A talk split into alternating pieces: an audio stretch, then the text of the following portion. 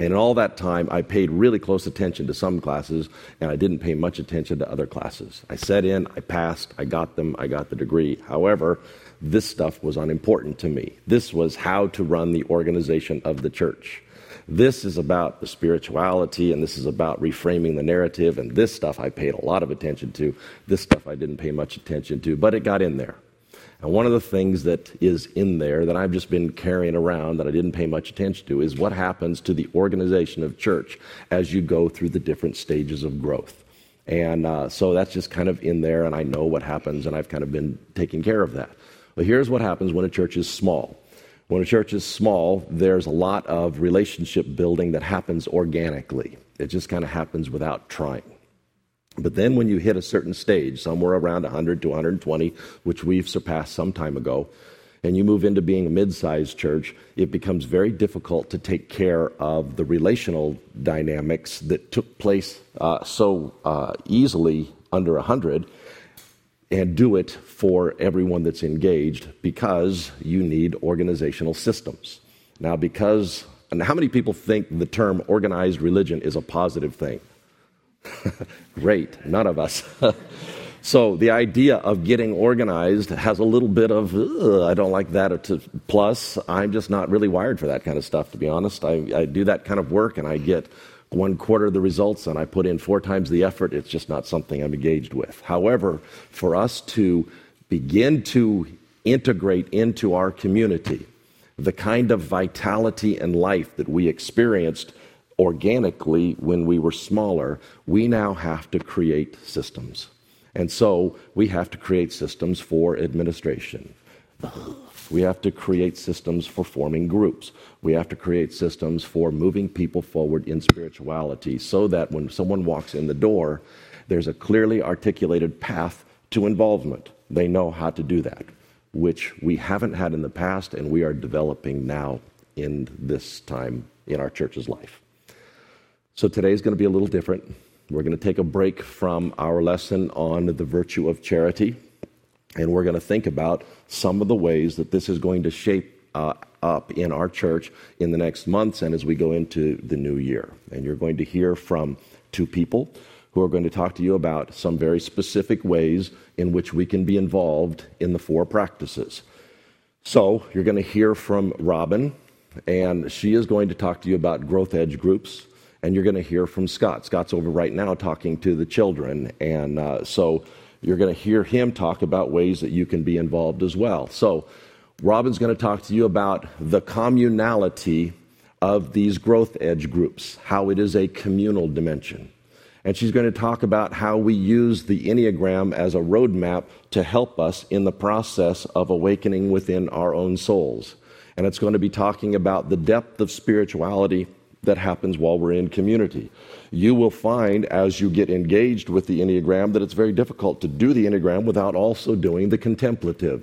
So you will be hearing her talking about ways that will frame out both communal practices and contemplative practices. And for those of you who have been engaged in the Enneagram and learning that as a roadmap for looking within yourself, you're going to realize there's also a great deal of learning that goes on in this as we begin to learn both the primal need of our types, but also what kind of reactionary response we tend to have when that primal need is not met. And it's a series of questions that when we ask them of ourselves, it invites us into a depth of self awareness. And so you're going to hear about that. And then you're going to be invited to be a part of a group. And when you're invited to be part of a group, I'm going to encourage you to get engaged with that, get involved in that, and make that part of your life. You're also going to hear her say, but whoa, whoa, whoa, not too fast, because it's going to be a relatively high commitment. And uh, so then you're going to hear that and you're going to weigh that and wonder if this is the time and if this is what you want to be engaged in. Then you're going to hear Scott talk, and he's bringing um, the Dixons in, and they're going to talk together as well about what happened when they were in Haiti and what are the things that we're as a community going to get involved in as we move into January and as we move into the new year. They're going to explain some of what happened in their experience at Ferrier Village and what are the things that are going forward. So, as you're doing, as you're listening to both of these things today, I would encourage you to keep this in mind and thinking about this is what makes a soul healthy. This is what invites us into transformative growth. It's engaging in these kinds of practices. You don't have to wait for the church to organize systems to invite you into that, but it's helpful. It's helpful if you have a track that, to run on that has been kind of laid out, and that's what we're working together as a community to do for one another is create tracks to run on. So, Robin, if you would come on up, can you use the handheld? Does that work for you today? All right, so I'm going to be talking about the Growth Edge groups this morning, and this was going to be tagged onto the Enneagram weekend that I did last weekend on Friday and Saturday. And uh, we switched it, and then when we switched it to this uh, Sunday, what happens is, is since I'm doing it with another person, I shortened it a great deal. So this is just going to be a shortened version, and um, which is very nice. Now, we have visitors here, visitors that have never heard of the Enneagram. So I'm going to tell you very, very fast what it is, the best that I can. Um, oh, you have it up. Oh, you're so smart. Look at you. Um, this is uh, the symbol of the Enneagram, and we're finding out that it is quite uh, rich in what it has to offer. That not only does it offer us all kinds of psychological benefits, but it uh, offers us a map on uh, spirituality as well. And so we are doing this as a community, and this happens to be the symbol of the Enneagram.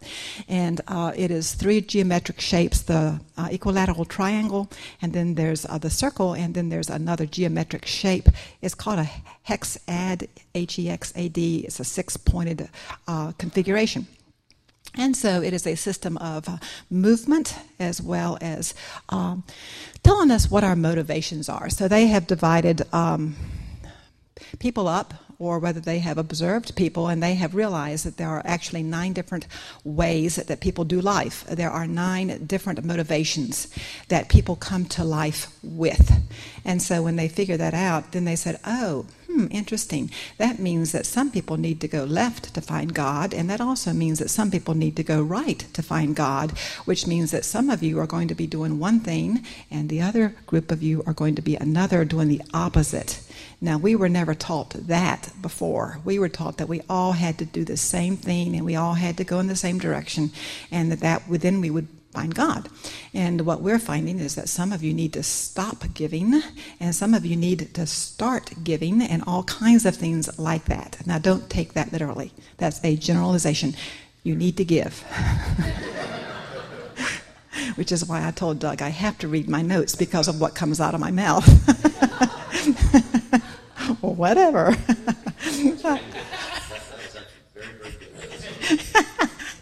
Yay, me! oh, goodness gracious sakes of a livings. Okay, I'm going to start off by reading a story. And I left the book back here and said, You're going to watch me walk to the back of the church because that's what I do. And uh, Don Riso, I'm going to read a story from this book. And this gentleman is a, or was, he died last year, a Jesuit priest, and he wrote the book, The Wisdom of the Enneagram. Okay? Huh? I do have my prop, and it's back there. And uh, thank you. Thank you. This is coming up in about three pages. Okay, so anyway, here's the Enneagram. I'm going to read you a story that happened to him. I finally get to read without anybody telling me not to read. I get to read. this is, uh, all right. I was involved in a week long spiritual retreat in upstate New York where about 50 of us were staying in a turn of the century hotel that our teacher owned. Since the grounds and the interior of the old house perpetually needed upkeep, it was a perfect place for us to do some grueling manual labor and an occasion to observe our resistance and our reactions while we worked. The summer heat was intense, the showers few, the lines to the common bathroom long, and there were almost no rest periods. One afternoon, we were given the rare opportunity to have a 45 minute nap between chores. I had been assigned to scrape paint off the outside of the old hotel and was soon covered from head to toe with tiny weathered chips. By the end of the work session, I was so tired and sweaty that I did not care how grubby I felt. I needed a nap. And as soon as we were dismissed from our chores, I was the first one upstairs. Just then, our one remaining roommate targeted his way, charged his way into the room. He had been assigned to look after the children of the group members, and it was clear from the way that he was flinging things around that he was mad that he could not get off duty earlier for a nap himself. He did, however, have time to make enough noise so that no one else could rest. But shortly after Alan came crashing through the door, something amazing happened to me. I saw my negative reaction to him rising in my body like a train pulling out of the station. And I did not get on the train. In a moment of simple clarity, I saw Alan with his anger and frustration. I saw his behavior for what it was without further elaboration. And I saw my anger loading up to let him have it, and I did not react to any of it. When I simply observed my reaction of anger and self justification rather than acting on them, it was as if a veil was suddenly pulled from my eyes and I opened up. Something that normally blocked my perception dissolved in an instant, and the world became completely alive. Alan was suddenly lovable. And the other guys were perfect too in their reactions, whatever they were.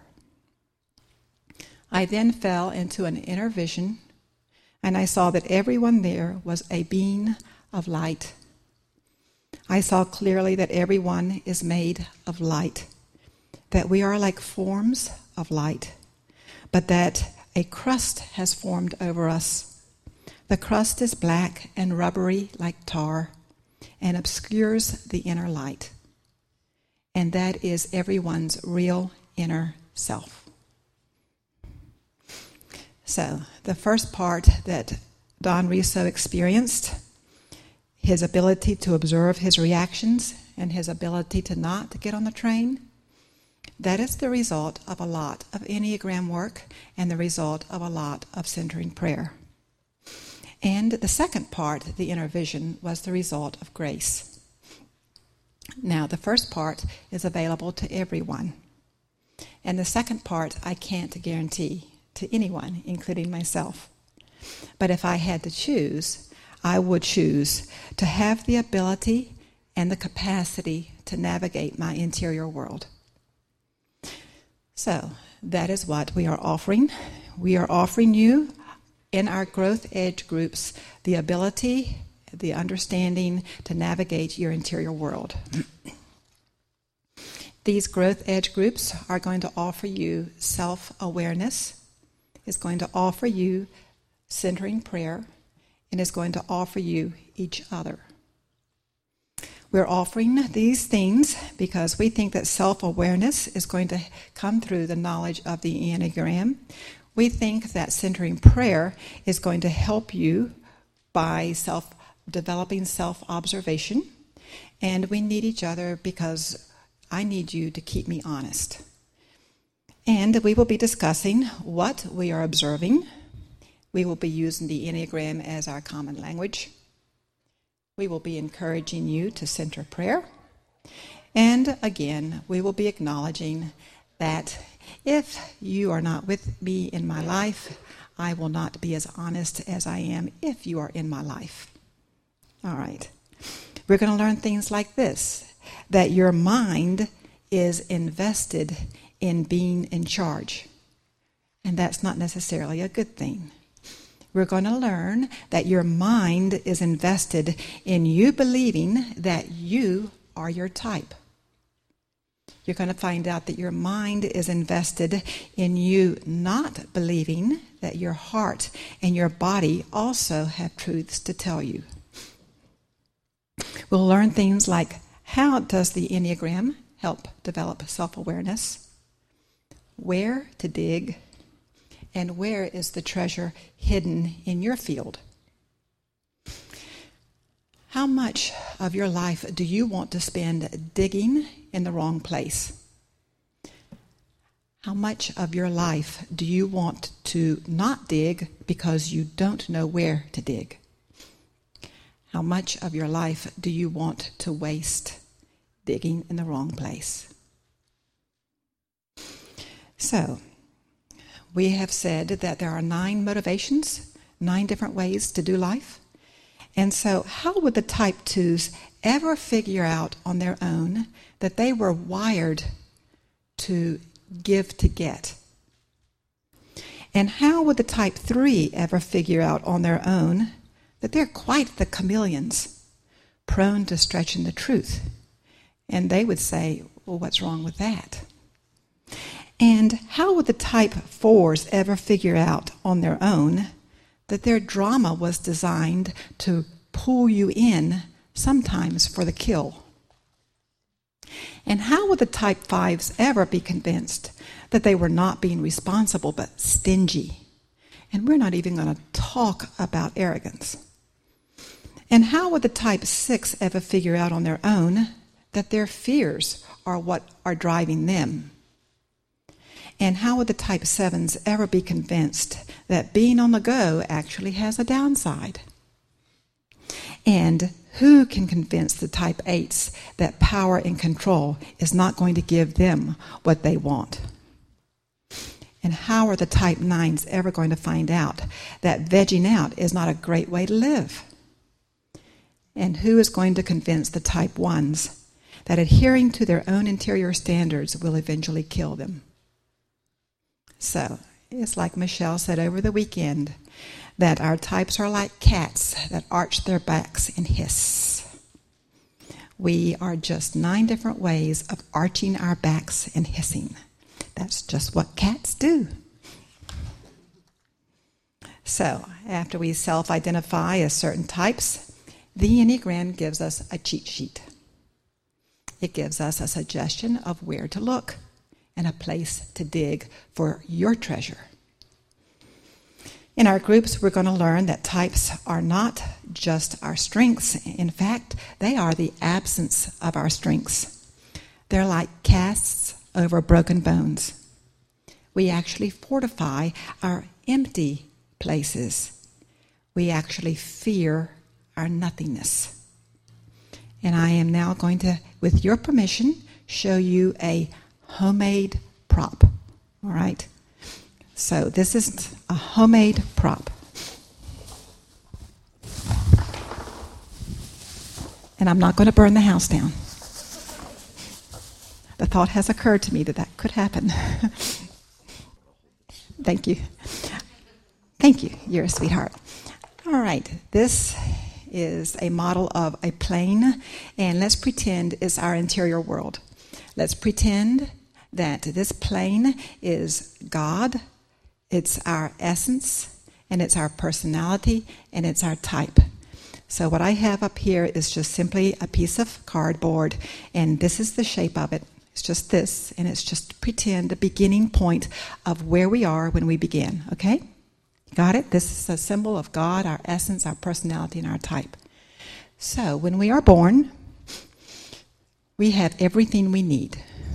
This represents three types. This is esteem and affection, two, threes, and fours. We have esteem and affection, and this is five, six, and sevens. This is uh, safety and security. We have safety and security.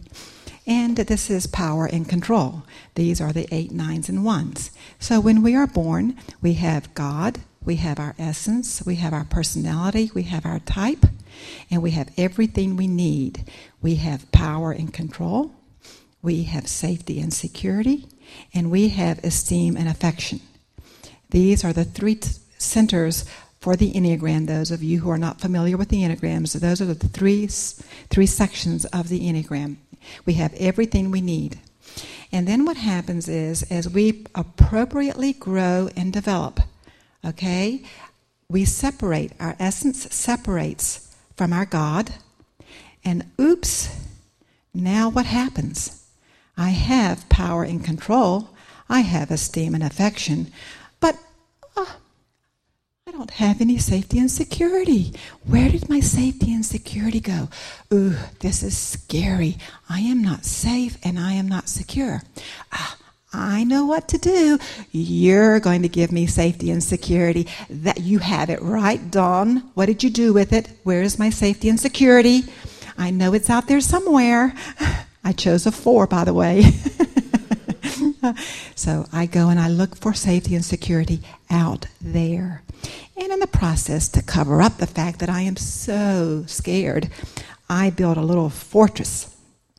And now the only thing you can see is, oh, I've got power and control, I've got esteem and affection, but I've really got safety and security. That's all you can see is safety and security. Safety and security. It covers up what I lack. So this becomes my salient feature. This becomes my type. I'm a five. I'm going to build up this great fortress around my fiveness. You'll never know that I lack safety and security.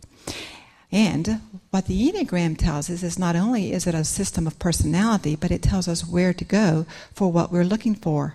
Ah, it is in my nothingness. Ooh, how scary is that? Do I really have to go through my nothingness, my void, to find God, to find safety and security? Do I really have to go and face the dark side?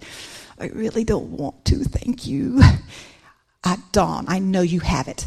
I don't have to go to God to get it, right?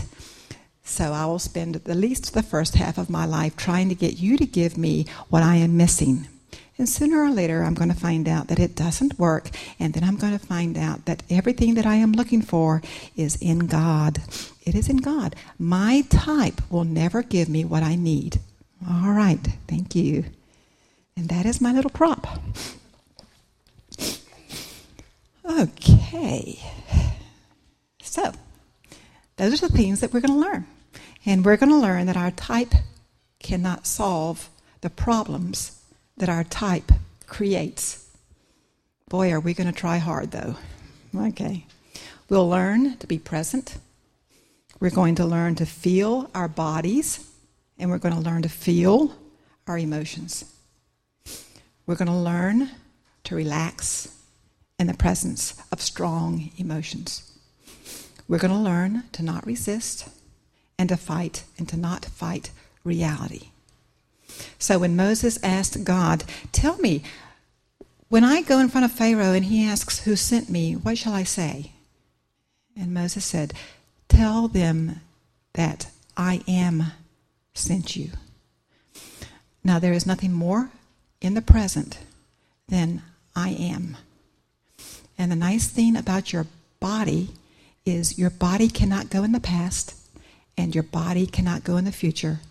Your sweet body has to stay in the present. And so your sweet body is the perfect vehicle for you coming into the present.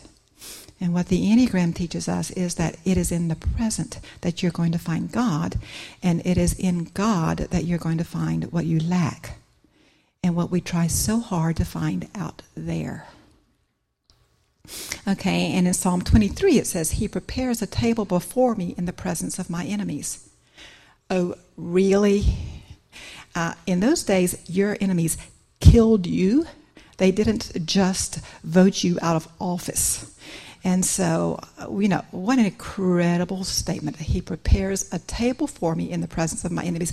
I'm sorry, but when I signed up for God, He was supposed to get rid of my enemies. He was not supposed to prepare little tables for me in the presence of my enemies. But I didn't get to decide how it is. And so, what I am thinking is that perhaps He is suggesting that if you will relax, in the presence of your enemies that you will then commune with me. That is a possibility. All right, so we learn to identify with our essence and not our types. We'll learn that who we really are is we are hid with Christ in God. We'll learn that when we get to our essence, our God, that we do that through our weakness. Um, the very void that we try so desperately to cover up. We'll learn that our work has to be intentional. If Don Riso had not been intentional about his spiritual practice, he would have never been able to not get on the train. And so it doesn't just happen because you go to church, you have to continually rearrange your life. And when I stop adjusting and when I stop rearranging my life, then I will have just hit the pause button. So, these growth edge groups are going to offer you a map, a direction. It's going to offer you a cohort. It's going to offer you continuity, longevity, a measured pace, patience, acceptance. Now, some of these groups are going to feel like work. Sometimes I want to go, and sometimes I don't. And I'm not a part of these groups so that I can work on my personality, even though that needs happening, and so that I can be acceptable, even though that's nice, and so that you can be acceptable to me, even though that's nice as well. And I'm not a part of these groups in order to get my social needs met, even though I do. And I'm not a part of these groups because they make me look good, because sometimes they do and sometimes they don't. And I'm not a part of these groups because they're a quick fix, because they're not a quick fix, because I'm not a quick fix. And I'm not a part of these groups because they're promising me the moon, because they're not promising me the moon, they're promising me discomfort. So, I have been challenged in these groups. I have failed. I have been loved. I have been affirmed. And I have some great teachers. My type 2 friend is teaching me how to be gentle. My type 1 friend is teaching me to not be so nonchalant. And my type 7 friend is teaching me to not take everyone and everything so seriously. Or at least she's trying to. And they're all teaching me patience, especially with myself. And they don't even know what good teachers they are. They're just being themselves. And when we step on each other's toes, we work it out. So I'm going to end with this quote by Thomas Merton. At the center of our being is a point of pure nothingness, which is untouched by sin and illusion. A point of pure truth, a spark that belongs entirely to God, which is inaccessible to the fantasies of our own mind and the brutalities of our own will this little point of nothingness and of absolute poverty is the pure glory of God written in us. It is like a pure diamond blazing with the invisible light of heaven. It is in everybody. And if we could see it, we would see these billions of points of light coming together in the face and blaze of a sun that would make all the darkness and cruelty of life vanish completely. So Thomas Merton and Don Riso did not know each other. And as far as I know, Thomas Merton did not know the Enneagram. But they both saw the pure glory of God written in us like a pure diamond blazing with invisible light of heaven. And they both knew that that place where we are hid with Christ in God is a place at the center of our being and is a point of pure nothingness which is untouched by sin and illusion. And they both knew that the way to God was through our absolute poverty, that place we spend so much time and energy avoiding. And they both knew that that place is inaccessible to the fantasies of our own mind and the brutalities of our will. So, these are the things that we are going to be exploring in our Growth Edge groups. And this is what we're going to be doing for the next six months. So, thank you.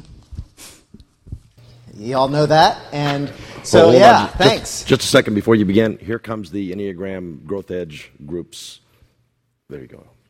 And um, we are go on January 12th. We're going to give you a lot more detail of where we're going from here, but we wanted to just spend um, about 10 minutes today and give you some information, kind of, and some pictures, and, and let you see um, what you did. We had a few objectives on the trip, and um, primarily we wanted to see Help One Now's work firsthand and actually check out what they're doing. Uh, we wanted to meet the local leaders that they partner with and see if Help One Now is an organization that is a good fit for NRCC. Check out a couple different villages and see where we thought would be a good fit for us to work with as well. Help One Now, for those of you who weren't here when Chris Marlow came to speak last summer, is an organization that's based both in Raleigh and Austin, Texas, and uh, it remains as invisible as possible on the ground in the countries where it works. Works in Africa as well as in Haiti. And um, the way they do that is by developing long term relationships with local high capacity leaders and then support the efforts of those leaders um, in the work that they see that needs to be done. So this is not us going to Haiti saying, we know it all, here's some money, fix your problems, and we're here to fix your problems for you with our money. And then we leave. That has been proven to not work very well. Um, that's not a oneness approach. Help One Now uses a very different approach, which is much more similar to how we believe things should be done. Um, and Help One Now does provide accountability to be sure that those relationships are headed in the right direction. And uh, mistakes are always made in the context of relationships, but uh, make sure that overall things stay on course. So we met some of the leaders that Help One Now works with, and Brian's going to very briefly tell you about them. Um, do, do we have a pointer? Yeah, is, I it, think- is there a pointer? I think that middle one is a pointer. All right. Yeah, because this guy right here is Pastor uh, Jean Alix. Uh, there's just four leaders we want to go over real quick. Uh, we'll give you more information on them uh, come January. But uh, as you can see, uh, Pastor Jean Alix has done a lot in his time. There's some highlights up here. He's a, just an amazing man. He does a lot. The kids in Ferrier Village, which is where NRCC's focus is, just love and adore him. He's very kind, very funny, and uh, just an all around kind of stand up guy. Uh, knows how to dress, too. Um, this is Pastor Gaetan Alceguer. Uh, I really had a great chance to spend a lot of time talking with him um, just about the school and the, the orphanage that he runs. Um, and to give you a little bit of background on this guy, uh, he, when he started the school and everything, he had an income of $600 a month.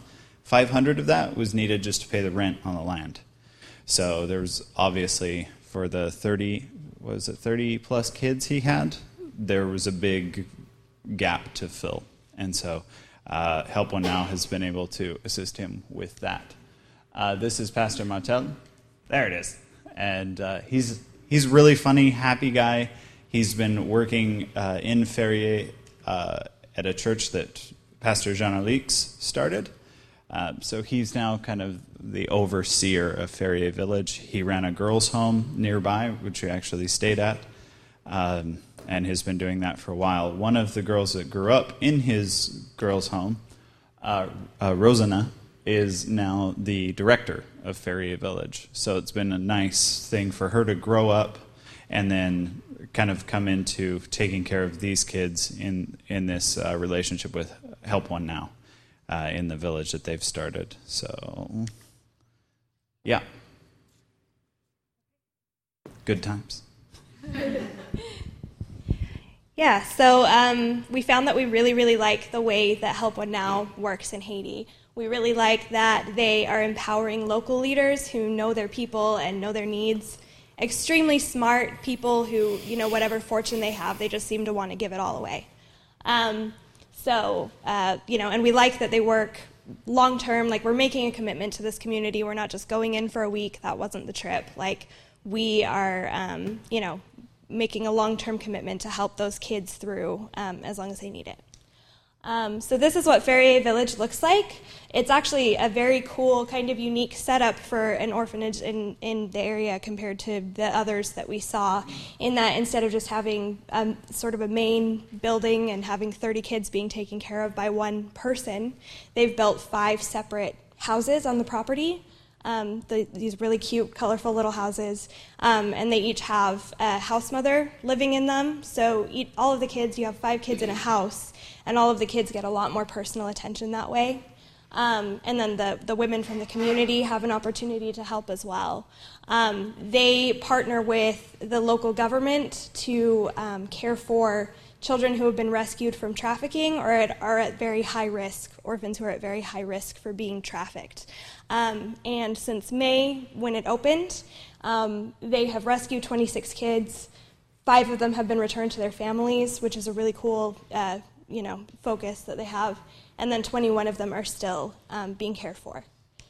And then, let's see, yeah, they have the, the houses are two bedroom houses, so they have their own little living room and um, a, their own bathroom in each of the houses, and then they all have a communal kitchen area. Um, and in 2014, the next phases for them, they're turning kids away right now um, and only able to take really the worst cases. So they want to build five new houses so that they can bring, you know, so that they can care for more of these kids. Um, they're building a playground and looking at uh, maybe like a, a, mentorship program with some of the men in the area. So they just have a lot of really amazing ideas for ways to make sure that these kids are, don't just have a roof over their head, but are really well cared for, which is awesome. Um, so this is Haiti, and we let's see, how does the pointer work? The red button? Yeah. So we spent some time in Port au Prince, and then we took like a tiny plane, scary plane, up to Ferrier, which is right here. Scott did me a favor by letting me know that his friend had watched one of them crash on a trip to Africa right the day before we went, so that was that was really helpful. Thanks for that. Um, there's the. you wanted a trip later. Yeah, a fair amount of terror is always a good idea. So that was the the plane. Um, and then Ferrier Village is the home for the kids, which is inside the community of Ferrier. Um, so it's a very small. They have a school and a church there. The school is actually in Ferrier Village. That's what it looks like. Um, and this is kind of this is just a street in Ferrier. So it's a you know dirt roads, mud huts, like very small, poor area of Haiti. Um, there's a picture of the pavilion where they all get together and eat, and we got to eat some meals with them, um, spend some time with them. This is a living room in one of the houses. It's just really nice for the bedroom, bathroom, just, you know, just really cute little homes that they live in. Um, we really enjoyed spending time with the kids. They, you know, are just very fun, energetic, as you would imagine, children.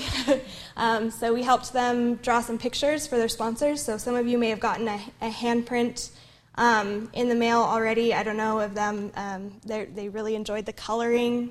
I brought stick-on earrings. They loved that. Even the boys were going crazy for that. Um, this is Moses, uh, who is a member of our congregation, sponsors him. And he was named because he was found in a basket by the river, so they took him in and named him Moses. Um, this is Sorolane, that's the girl that Brian and I sponsor, so that was a really neat experience getting to know her.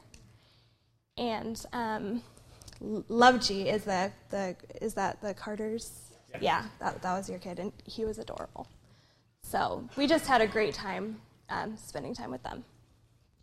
So we're looking at um, ways, and, and this will be kind of solidified and, and put together by January, but some ways that we can get involved in 2014, not 2013, as the slide says. My bad. Sorry. Um, but they want to build, as Jen mentioned, uh, five to six new houses within Ferrier Village. Um, a house costs $10,000. Do you guys think we can do that? I think we could do that. $10,000. That's not a lot of money over a year. Um, and that will uh, that will provide that will enable them to bring five more kids. Why don't we do two houses? In. We could do two houses. Yeah. Um, the, the there are some ways. Uh, um, you know, I said in the in the first service. Um, right now, we don't have ten thousand extra dollars sitting around, but that has never stopped me before. So. Um, there are some ways we can get $10,000. One of the things that Help One Now does regularly is called Garage Sale for Orphans. Ferrier Village was built primarily on garage sale money. um, all the original money to, to put it together. Most of that, uh, not the land. The land, the land actually was donated by Pastor Jean Alix. He's a businessman and he is a giver, and so he's he's doing a lot of the this stuff and just can't quite do it all himself. So we're coming behind and helping him, but. The actual building of the houses was done by garage sales. So the junk you have in your attic and basement and garage um, could be put to good use. Haiti dinners, we've already done one of those successfully. We can ramp that up again. Ready to cook, Brian? Um, donations, we want some creativity. So be thinking of ways that we can raise some money for this. Um, of course, uh, more sponsors as they bring in more kids. They're going to need more sponsors. And I would like to see us really, as a church, really get behind sponsoring kids, especially having been there. Um, that's something that for a pretty low. We were just talking to the teens and suggested that they um, commit to get together and you know four or five kids together earn 40 bucks a month to sponsor a kid. Um, I started sponsoring um, orphans through World Vision when I was 17, and I think it had a major formative impact on my life.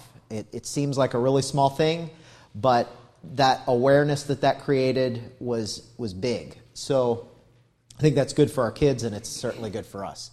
Um, in the school itself, uh, the, the school has kids not just from the village that are orphans, but there's about 200 kids from all of Ferrier that go to the school. Uh, but the teachers have no real formal training, and that's common in Haiti. So we have some teachers here at NRCC that are particularly exemplary. And that's an area where um, I'd love to see us have our teachers get together and uh, train teachers in Ferrier so that the kids that are growing up get a really good education. There are some ideas that we have around sustainable agriculture. Uh, I've said, I said on the way back if I ever meet somebody who doesn't believe that taking care of the environment is important, I want to take them to Haiti because they didn't take care of the environment, and a lot of that was America trashed their environment. Um, it's 98% deforested, and when it rains, you can see all the topsoil is, has washed into the ocean. So it's amazing that anything grows there, but um, there's some, they need some help with that. Uh, and then there will be some opportunities for microloans, loans of 500 to $1,000 uh, of about one year in term to families to buy stuff to do sustainable agriculture projects, to buy goats or chickens so that uh, they pay that money back within usually one to two years, and then uh, they're sustainable after that. They, they can support themselves. Um, we'll have future trips. We don't have a specific one planned now, but we will plan some more as there are things to do or as some of you want to go and see what we're doing there and other possibilities that we don't know of yet. So, January 12th, plan to be here. That's going to be a really important day in the life of NRCC. Um, as we start 2014, we're going to have a speaker from Help One Now come. And before then, we'll be developing uh, more specifics of this plan with the core team. Uh, but between now and then, be thinking about how you can help. Can you sponsor? Um, do you want to be part of a fundraising team to raise that $10,000 or $20,000, Doug, to build a house? Um, we're getting our kids involved. Uh, we just talked to the elementary and the teens, and uh, they're really excited about ways that they can form a connection as well. I want to close by, um, I'll give you some time for questions if we have time. We're out of time. We're out of time. So, um, but I want to close by thanking you because you all gave um, about $4,000 and um, we would not have all been able to go were it not for that. And we needed all of us there, all the different perspectives that we have. In hindsight, it was really important for us all to be there. So, thank you. And for those of you who are sponsoring kids at Ferrier, um, we can tell you for sure that money has gone to good use. Those kids are, are growing and healthy, and uh, you can see good signs.